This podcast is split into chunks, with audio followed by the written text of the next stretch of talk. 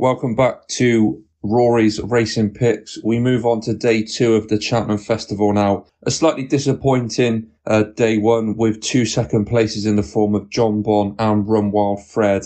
Um, and a place uh, fourth from Tea Clipper at a pretty big price. As I say, slightly frustrating day, but that doesn't mean that we don't go again tomorrow and look to try and turn the week around with some decent price winners. Starting out in the Brown Advisory at 10 past 2 tomorrow, we may have lost Galopin Des Champs, who is going to take on Bob Olinger in the first race, the Turners, on Thursday. That's sure to be a brilliant race, but it does leave the Brown Advisory looking a lot more open than when he was heading the anti-post markets. We may have lost Galopin over to the Turners, but we have gained Le Homme Presse, who looked for a long time to be heading to the Turners. He switches back to the three mile race, um, and I expect him to go really well at about seven to two.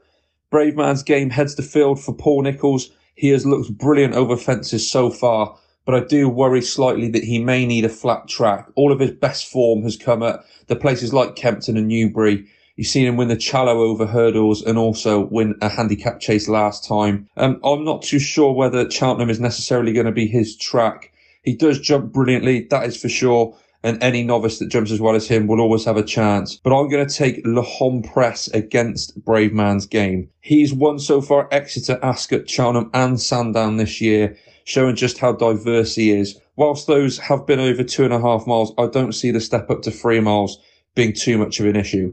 He jumps really well and I do expect him to come home strongly. Um, his form seems to be working out pretty well. He won the Dipper at Cheltenham back on New Year's Day and Oscar Elite ran a massive race in the Ultima on Tuesday, uh, which gives a bit of a franking to the form. Um, he also beat Pic D'Orhy at Sandown, and Pic D'Orhy subsequently come out and won a decent chase race um, a couple of weeks ago at Kempton. So that's Le Press in the 210 at around 7 to 2. Moving on to the 250, the Coral Cup, uh, one of the races of the week um, from a handicap perspective. It's a race I absolutely love. Um, it's always a big field, two and a half miles. Um, I think the form always tends to work out really well uh, with, with really good, strong handicappers.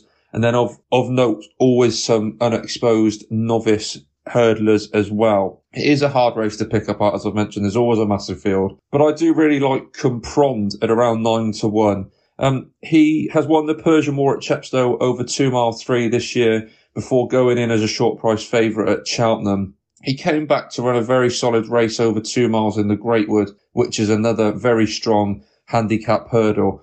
As I say, that was over two miles, so he does step back up to two and a half, which I think will really suit him. The form of the Greatwood is working out exceptionally well. The fifth, sixth, seventh, fourteenth, and fifteenth have all come out and won since. Um, they include big handicap winners as well.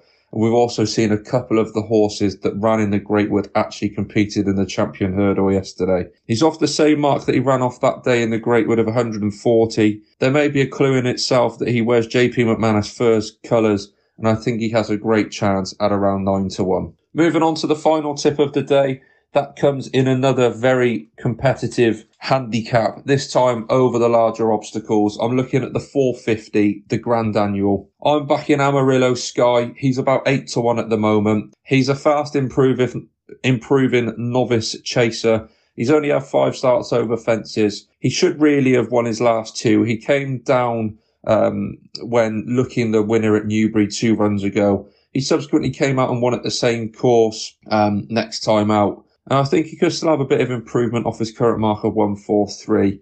He races off uh, officially 10 stone 13 tomorrow. So he's got a nice racing weight.